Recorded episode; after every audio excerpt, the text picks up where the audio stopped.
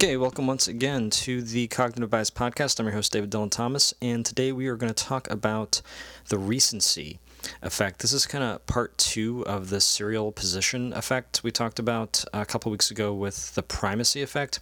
And so that's where you remember things from the beginning of a list better than the things from the middle. This is how you remember the things from the end of the list better than the things from the middle, and maybe even better than the things from the top. So it's like the only thing you'll remember if I give you a list of items to remember, the only thing you'll remember better than the things at the beginning might be the things right at the very end, which kind of makes sense, right? It's the last thing you heard. It should be the easiest thing to recall, especially if I ask you to like name items off the list right away. Um, if there's a delay, or more importantly, if there's like an intervening task, so let's say I give you a list of different items. Uh, and then ask you to start remembering items, you're going to remember the things, you know, most recent uh, first.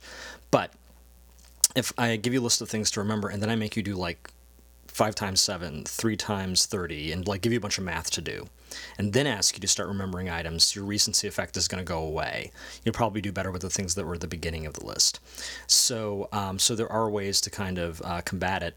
And uh, one of the sort of going theories about this is that putting in an intervening task like making you do math problems forces the last items on the list out of short term memory and into long term memory, which is harder to recall. Um, what's interesting about this is uh, assuming that I ask you to you know recite the list immediately or come up with you know items from the list immediately, um, even if you have Alzheimer's or amnesia, like short term uh, amnesia, um, the it doesn't impact recency. And again, it's it's the last thing you heard, so it's a lot easier for you to recall it.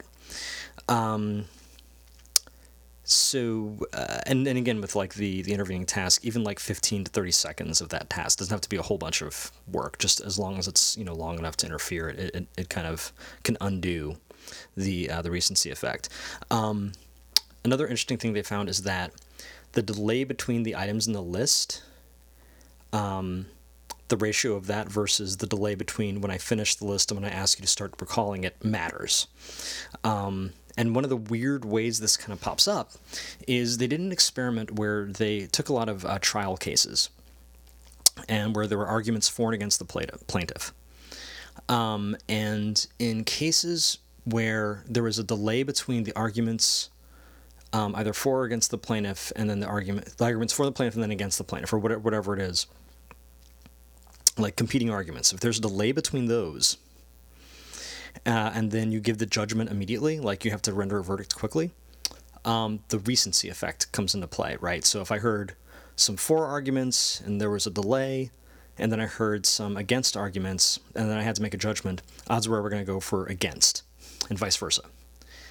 On the other hand, if I give you the for arguments and the against arguments, like back to back, boom, boom, then I make you wait before you give your final judgment the primacy effect occurs, right? So if it's for argument, then against argument, back to back, wait, wait, wait, wait, wait, give your judgment, you're going to go with the for because that was the one you heard first.